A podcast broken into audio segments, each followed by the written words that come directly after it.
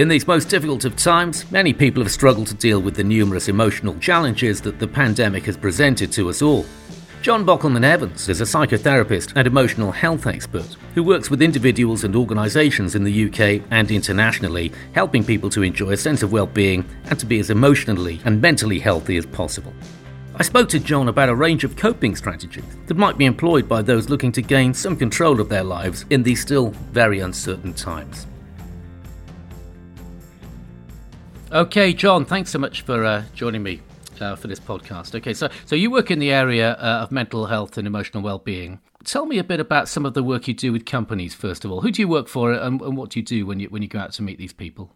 Uh, good morning, Fran. Uh, so in the good old days, mm-hmm. when I used to go out and meet people, um, my client list would vary.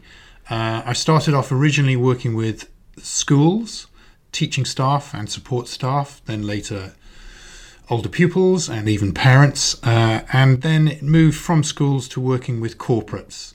Um, and in recent years, I've worked with um, big companies such as Nike uh, over in Russia, with Dow in Europe and Switzerland, um, with Merck Pharmaceuticals, which is also in Russia, and loads of companies in the UK as well. Right. Okay. And that work that you do, do you carry that out with individuals as well, individual clients too? Uh, in the early days, I uh, so for 15 years I ran a, um, a private practice as a psychotherapist, uh, and I would see then individuals who were often referred to me from their organisations for some one-to-one mentoring, um, assistance, therapy, um, whatever was needed. But um, for the last five or six years, I've focused purely on running training courses and speaking at conferences and avoided the one to one stuff. Okay, can you tell me then what the what kind of work you would have done then? You said, yeah, in the good old days, I'd go out and meet the, the clients and, and work with them, uh, and you mentioned a, number of places which you would do that. Um, what did that work entail, and how has that changed in, in you know in the last last months? Well, so in the in the good old day, or like I used to, to call it uh, BC, for 20 years BC, before COVID, uh, I yes, used yeah. to um, go into organizations and I would work often with leadership or high potential employees um, to help them to manage the challenges that they may face in life. Now, that could be anything and everything. So, it could be professional challenges, so just dealing with the workload or the difficulty and the complexity of working in big organizations, having to manage other people in their team. Um, or it could be personal issues that, you know, the sort of things that everyone uh, experiences now and again, where, you know, we have illnesses, we have relationship problems, we have issues with our kids. Uh, we have crisis in our finances, uh, you know, so it could be anything. And often those two, the, where the professional and the personal would collide, that's often where the pinch point would come and where an individual would really struggle. So my approach was to give them a range of tools, strategies, and techniques that they could use to help them regain perspective, regain a sense of control over their lives, and feel that they could get through whatever it was that they were dealing with. Sure. Thinking, you know, going back before you started doing this work, was there a prevalence of this kind of work around, or is this something that's grown over the past 20 years, 10 years, even five years? So are we more open to discussing the, the problems and, and challenges we face in the workplace and personally? And, and, uh, and are we different in different as we go from country to country with that? I would say that it, it, there's been a, a, quiet revolution over the last 20 years. When I first started, um, it was the focus was on stress. So, can you come in and help us to deal with stress? And people openly talked about stress. Now, stress has kind of disappeared slightly from the conversation. It's it's the elephant in the room, if you like. So rather than talking about stress, they talk about the more positive aspects of, well, let's improve people's well being or their coping strategies or make them mentally stronger or improve their resilience. Uh, I mean, uh, and also during the last 20 years, what has changed significantly is our approach to the whole field of mental health. So, um, when I first started out, uh, mental health was still viewed as a, very separate area of medicine and health to physical health, whereas now I think it's much more seen on a on a par with it, and companies are totally on board with the mental health agenda. Yeah, yeah, we, we hear about, a lot about it, don't we, in uh, in the news and um, on news style programs like Breakfast News and, and all that. And uh, there's a, a, a, prevalence of of information, if you like, and and and programs, you know, fronted by well known people who, you know, a lot a lot of people wouldn't have expected them to be struggling with a particular uh, problem, but we see it, you know, sports stars, presenters, all kinds of people in the in the public eye are coming forward and saying they they've had their own private struggles with. Um, with, with their, a, a, whole range of issues. Uh, do, do you think there's still a stigma attached that, uh, that we're losing that, or do you think it's going to be there? Will it always be there? I, I think in the media, and when you have high profile celeb sports people coming forward and talking about their their struggles with mental health issues, I think the stigma has really reduced if, if, if it's there at all now. I think it's very mm. acceptable. Um, you know, possibly even compulsory to have uh, you know, to, to, everyone needs to show that they're in touch with their with their emotional side, and and and that talking about struggles they've had from a mental health perspective over the years um, gives them a degree of authenticity and vulnerability that is that people relate to. That said, I think out there in society in general, I don't. I think I think there is still a stigma, and I think people still shy away from admitting to colleagues or to their manager, or if you went for a job interview, um, you know, putting your hand up right at the start or, or, saying, Yes, I've had a series of mental health problems. I think a lot of people would still feel a little bit uh, uncomfortable doing that and would be concerned that it perhaps would adversely affect their career mm. possibilities. Because uh, yeah, there's a feeling that one might still feel reluctant uh, when you don't have the backup, if you like, of fame and money and uh, a, a, group of people, well-known faces, maybe who can rally round to support you and, and give you that that that backup. Um, whereas for an individual without all that, it could be still a lonely place and something they might might fear.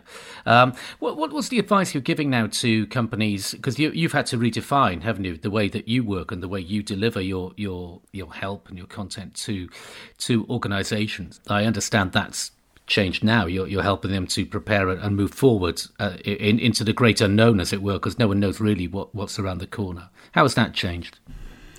Well, I would say that um, the pandemic, you know, since since March, the challenges and the uncertainty that we have faced, that everyone face at the moment, um, that has definitely brought into sharp focus issue, more issues about mental health. Because people are being asked to do things that they wouldn't normally do and they're working in different ways they're having to juggle home and work in a way that you know most people didn't have to.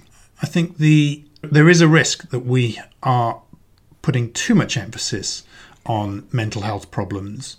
Um, and what I mean by that is that, in general, if you ask people, well, what do mental health, what, do, what does having a mental health problem mean to you? Um, often that leads itself on to people saying, well, if I had a mental health problem, it would mean that I'd probably need to get external help. Uh, and that would probably be in the form of medication or interaction with the mental health services, which might involve inpatient or outpatient care.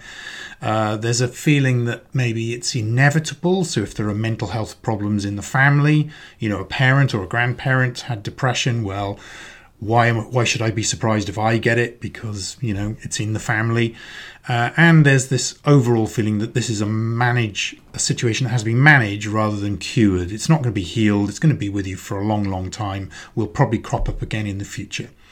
So overall it's a fairly disempowering construct to be as soon as you're in the box of uh, having a mental health problem all of those things tend to bubble up in people's psyche. Um, so I prefer to um, I, I encourage people to see the issues that were that are being generated, especially as a result of the pandemic, where we're anxious about things. But being anxious about your health or the health of your loved ones, or being anxious about losing your job, or the economic circumstances, or the future of your kids in terms of education and career aspirations and so, etc. That is perfectly normal under these current circumstances. Mm-hmm. Yeah. And I don't think that that anxiety constitutes a mental health problem. I think it constitutes an emotional health problem. And the difference between the two, whilst um, in some ways those two terms are used interchangeably, but as soon as you, you think about an emotional health problem, the construct, as it were, or the concept of it in our mind tends to change. And emotional health problems we tend to view as something that we have some agency over. We, we, we feel, well, there are emotions, we can change those. Um, we're able to talk to friends or supportive other people in our lives, whether it's a therapist or a, someone from the religious community that we relate to, or we go on and look at, at a helpful YouTube video or something. Um, we we also f- understand that emotional problems tend to get better. You know, if you go through a big, messy relationship breakdown, it's unpleasant. But a year, two, three years down the line, we recognise that pro- we're going to recover from that and get back to some kind of normality. So immediately when you think of something as an emotional health problem, it becomes much more empowering and people feel that they've got some control over it. So I'm a bit cautious about continuing the narrative that mental health problems are now sweeping the country left, right, and centre because you know, I, I, think that that takes away control from people and makes them feel even less in control of their lives. And at the moment, we feel slightly out of control with lots of areas of our lives. And the last thing is we need to f- feel out of control with an important aspect of our health as well. Right. Okay. Would you say that the pandemic then and the problems that it's caused, you know, wholesale, globally, worldwide, so forth, uh, has that given us a, an opportunity to redefine our relationship with the, the, the term mental health? Do you, do you think that this is bringing into sharp focus the anxieties that we're going to face anyway in life, but because it's multiplied them by 10, maybe it gives us the a little bit of empowerment to be able to deal with how we respond to some of those? I think it has because almost all of us have had to deal with some issues during this pandemic of being fearful or anxious or perhaps angry at the loss of a business or the, the the the, stunting of a young person's ambitions whatever it is so many of us have had to face those issues that we're in danger of saying, well, every single person has got a mental health problem. And, and once that happens, that's not helpful because, you know, that's the norm for us all to have mental health problems. Whereas I think reconceptualizing some of these issues and understanding the fundamentals of what our emotional health are is a much more positive way to proceed. And and I think the what, what, what this pandemic has really done is given us an opportunity to really educate people from a young age about what emotional health is. Because if you if you ask a bunch of people what do you have to do to be physically healthy, almost everyone will very quickly come up with some answers in common. So, yes, you need to eat good stuff. You need to do some exercise. You shouldn't do the bad things like drinking or smoking.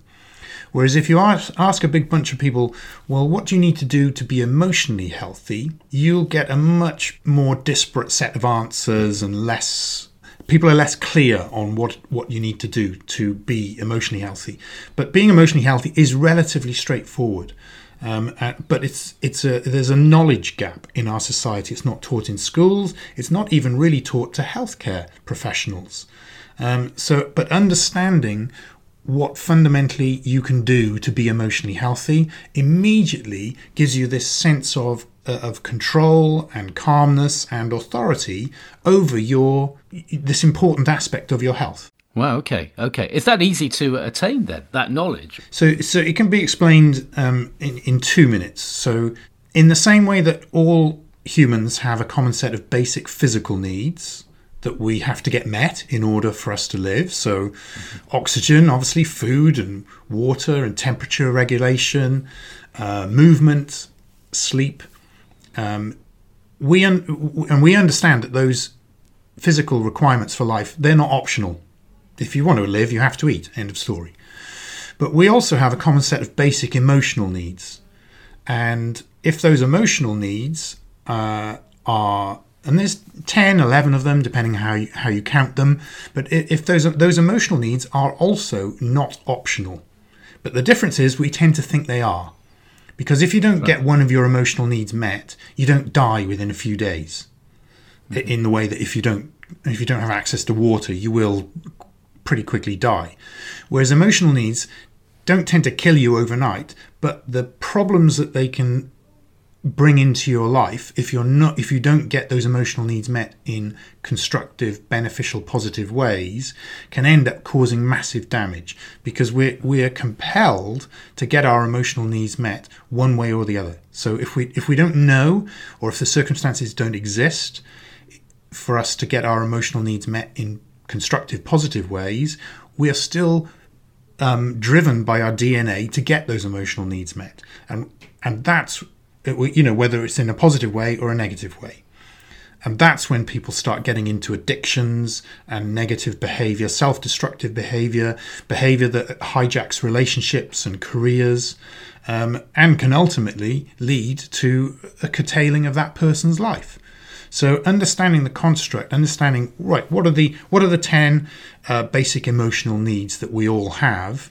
If people were given that knowledge uh, from a young age, and we've helped to understand right, I need to get this particular need met. Ways to do this are A, B, C. And then they would see, right, well, if I'm not doing it in a positive way, well, i can see now that, mm, you know, taking drugs, drinking too much alcohol, get, developing a gambling habit, that's helping me to get that emotional need met in a way that's not going to work out well long term. Um, what are they then? What What are the ten? What are the pass them over and uh, release the goal. Do we all know, or is it you know is it right under our notice, or or is it? Well, they they are they all, you know, all... To, have to pay you for this bit. no, they they so they are uh, very straightforward. Um, okay. And the most, I mean, just to whiz through them because otherwise we're going to get bogged down in. So they are feeling secure, so, in, in, the same way that we need physical safety, and we you know, people out there will be listening to this, and if they've done any psychology at all, they'll be thinking of Maslow's hierarchy of needs at this point. Um, and it this this kind of organizing idea I'm talking about touches upon Maslow's hierarchy of needs, but it, it expands upon it. Um, so, at, at the fundamental level, we need to feel physically safe, and in order, you cannot feel emotionally secure unless you feel physically safe. So, if you're homeless living on in a cardboard box under a bridge somewhere, you don't feel physically safe. Well, you're not going to feel emotionally secure, which partly explains why so many homeless people have mental health problems because the very first emotional need that they need to get met yeah. is is not working for them. So we we need a sense of control and autonomy over our lives so that we feel we can choose how to live our lives. Um, mm-hmm. We have to give attention to things that's how we grow and we learn, and we need to receive attention back towards us in return to validate who we are. We need a sense of achievement and competence so that we recognize as we put an effort into something, we become better at it, we become skilled, we become really good at it, and that inspires us to take on bigger challenges. Well, if I can do this, I can do that. If I could do that, who knows what I could achieve?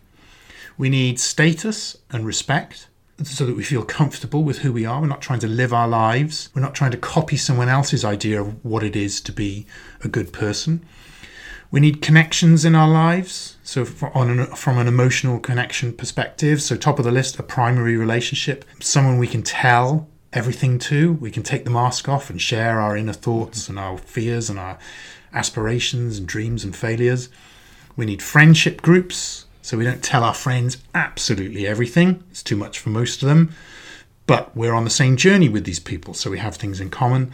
And then we need a sense of community. So we feel like we belong somewhere. We look around and we, we identify with people around us who are similar. We need some privacy, and that means a bit of downtime, time to yourself to reflect on things, not planning next week's, you know, schedule. It's just easing off the gas, letting your mind do the meta analysis of your life. So, time to think over am I really happy with the way it's all going? Do I need to make some big decisions here? All that kind of stuff. We need beauty in our lives, the ability to recognize beauty in nature, in art, in other people, and ideally that we feel that someone recognizes some beauty in, in us. We need a sense of pride and approval so that we, we feel proud of other people and in turn we understand that they feel proud of what we do and they approve of what we do.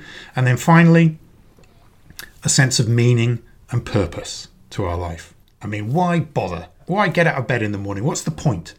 So, if we can understand really what motivates us, what makes it all worth it, that sense of meaning and purpose really carries us through all sorts of difficult times.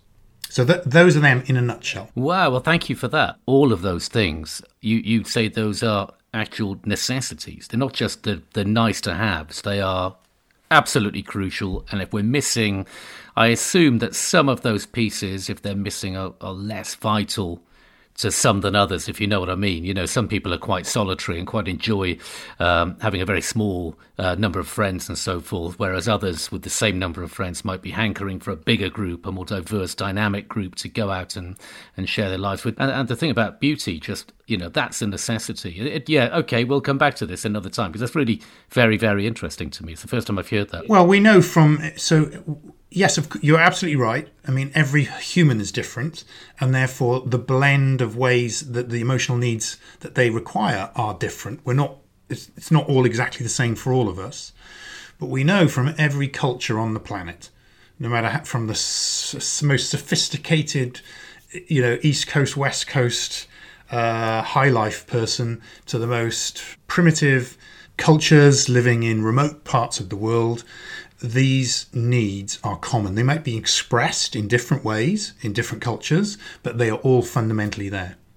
Wow, okay. Yeah, yeah, amazing. I, I was going to say, actually, have you got something that you could pass on? You know, as, as we go into this next bit of uh, dealing with the virus, and have you got anything you would pass on, any simple um, coping mechanisms you could pass on to anybody listening uh, um, to help with anxiety. That, so okay. the, the first thing and the thing that I teach everyone, so whether I'm running a webinar, whether I'm speaking to a conference, uh, you know, whether it's in the UK, the US, the Russia, it doesn't matter. Everyone gets this particular technique. Uh, it's called 7-Eleven breathing, and this technique helps you to manage your emotional state. And that's about the most important thing that any of us can do because when we're when we're in the grip of powerful emotions, especially negative emotions, so anxiety, fear, anger, frustration, then we become pretty stupid, we make poor decisions, and we get sucked into the situation and lose all sense of perspective.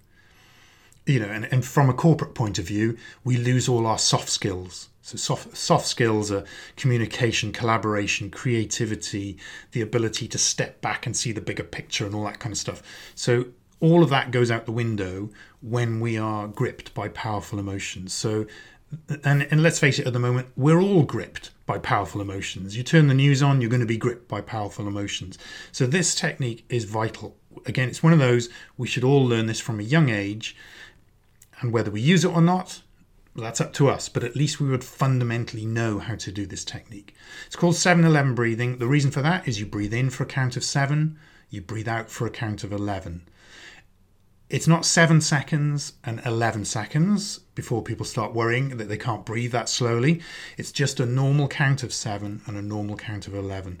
And the reason that this technique is so effective, and I've used virtually every breathing technique over the years, and this is the one I keep coming back to, is because it works with our physiology. So, what that means is our physiology, the systems in our bodies that work automatically in the background and that keep us alive. When we're relaxed and we're breathing automatically without thinking about it, the ratio of our in breath to out breath more or less is 7 11. So we're breathing in the amount of time we spend breathing in is shorter than the amount of time we spend breathing out. When we get emotional, when that fight or flight response is activated or our stress response, that relationship changes. So now our in breath becomes longer than our out breath, and that's called hyperventilation. And hyperventilation sets off a cascade of reactions within our bodies that end up making us feel more emotional. So we end up in a vicious cycle. So the reason that this technique is so good is for people who are even a bit skeptical about breathing techniques. Some people are, you know, I don't believe in breathing techniques, um, especially not counting and breathing. That's real mumbo jumbo. So for them, this technique still works because the mechanism through which it works is physiological, not psychological. In other words, you don't have to believe in this technique, it still works.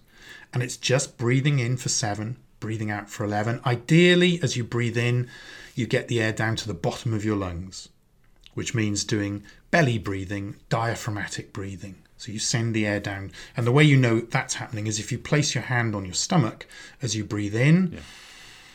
you should feel your stomach rise a little cool. bit. And then as you breathe out, it drops back down again. So let me just, for, for the benefit of the people listening to this, let me just talk you through the pacing of this by counting it through a couple of times. Just Shall I do people, it? Shall I do it? Do you, you do it. And it give, it'll okay, give, so you, you count. I'll count. Okay. You do it. So, it gives so you an idea. And what I would say yeah. is that you've got to con- yeah. you've got to regulate your breathing. Obviously, most people are okay yeah. with the in breath. Some people find that when they're breathing out, they get rid of the air too quickly. So if you've breathed out by the time I get to three, yeah, then getting to eleven seems impossible.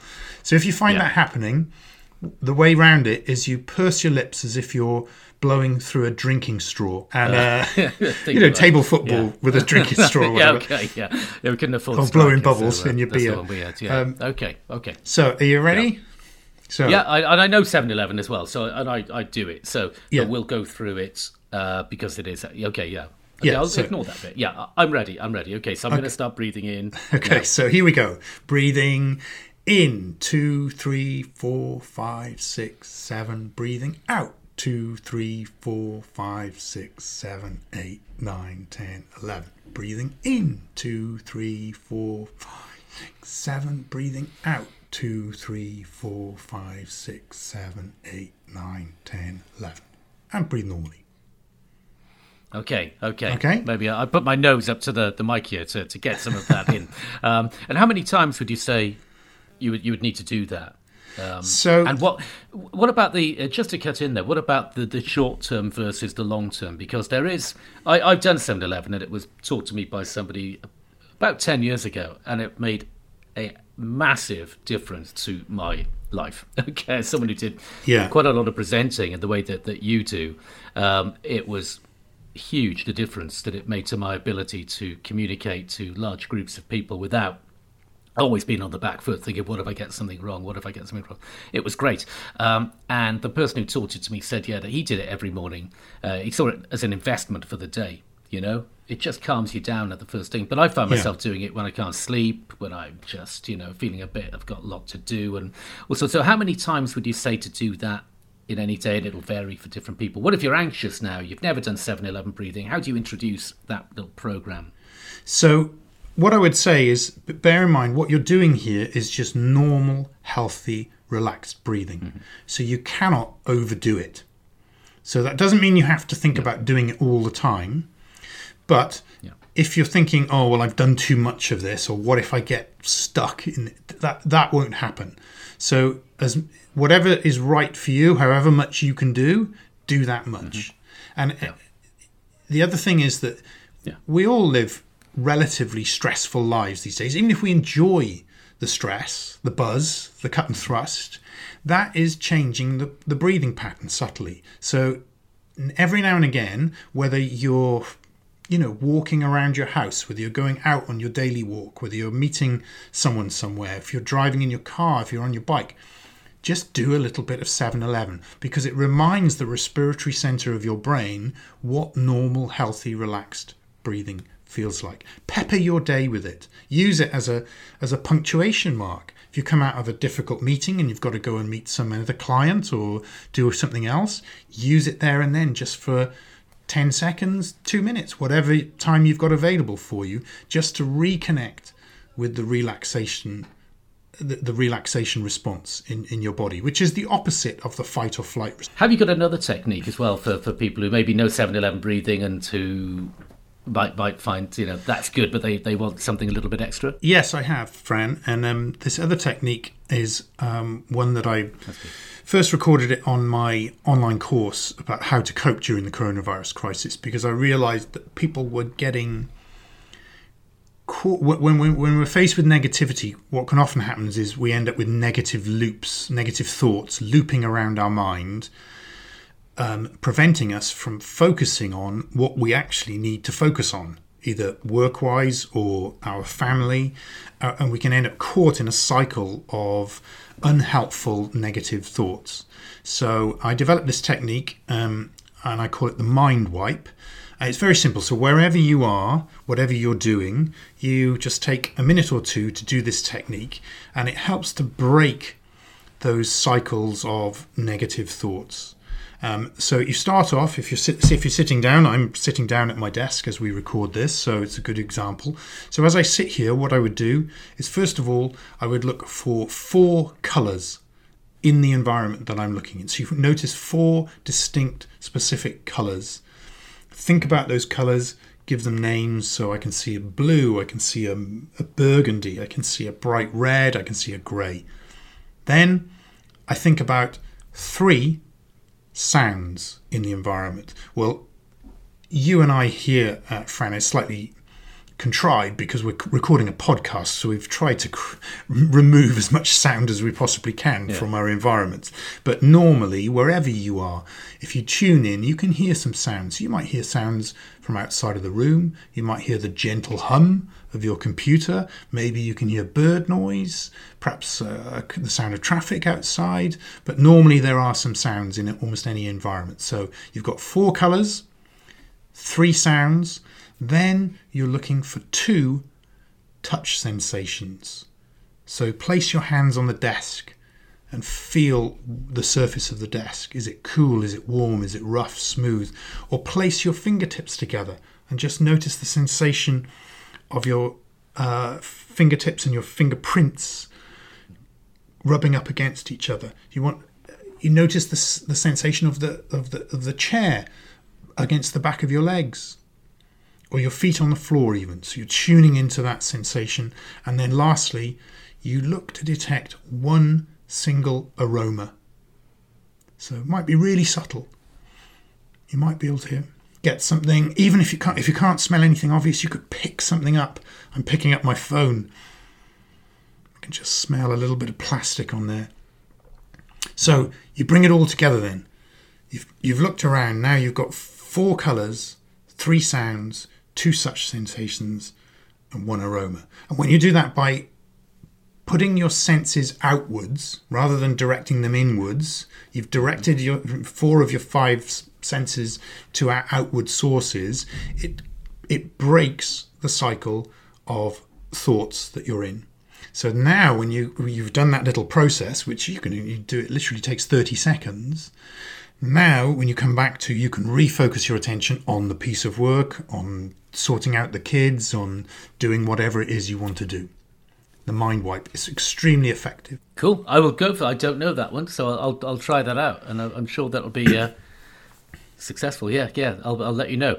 There we go, Jon. Thank you uh, so much for your, your time today. I really do uh, appreciate it. Uh, one last thing: Have you got anything else you might leave people something to, to, to take with them be, before we can do that?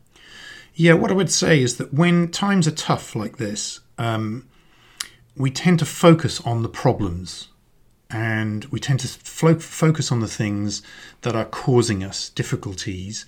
And it's quite easy to forget about all the fantastic resources that we've all got as individuals in the background that can help us to cope with these difficult things. So perhaps next time I'll go through a, a way of reminding people of what those resources are because when you feel overwhelmed, sometimes you have you feel you haven't got anything to come back at the situation with. Whereas actually, we've all got loads of resources in the background that we tend to forget about. So reminding ourselves of those is a really useful way forward. And then the other thing I'd say is that no matter how much you might feel at the moment that your life is out of control, that you're constantly being told what to do, Um, you know, and maybe it's sticking in your throat a little bit, whether it's wearing a mask and not being allowed out at certain places, you can't meet your friends, whatever it is, can't meet family in some cases. Just be aware that you have got control over so much in your life, even if it's just the day to day stuff. You can control what time in the morning you wake up what time you go to bed, when you're going to eat your meals. You can control the clothes that you wear. You can control how you sit, how you stand. I know these things seem like obvious and, oh, well, you're joking, aren't you? Everyone has control over that. But the truth is, not everyone does. Um, so the small things, in the absence of being able to control the big issues in our life, give us that feeling that our lives aren't spiraling hopelessly out, uh, from away from us. So maybe even write down a list of things that every single day you have control of your attitude, your mindset, your humor, your uh, approach to other people, your approach to yourself. All of these things um, are powerful ways of feeling like you still have control over your life. Right. Okay. So, so that the the, the physical act of, uh, and of doing that and being able to look at a long list of things that you do actually have some say over that you do have. Yeah. Very often things we take for granted. Mm-hmm. Well, you know, we've been taking a lot for granted, and, and and in March, a lot of things that we took for granted suddenly stopped being available to us. But there's a huge number of other things that we take for granted that we shouldn't. And writing them down, seeing them in front of us, helps us to appreciate what we've got in our lives. Great. Okay, I will do that, and uh, I'll report back, and uh, hopefully we can speak again very soon. I had a lot of other questions, but um, but we haven't got there, and I know you, have you've, you've got to dive off. So thank you very much indeed, uh, Jon Bockelmann Evans, for, for your time, and I look forward to speaking to you again very soon. Oh, you're welcome, Fran. I've enjoyed talking to you. Cheers. Thank you. Thanks a lot. Thank you very much again to Jon Bockelmann Evans there, who was talking to me, Francis Jones, on the Last But One podcast.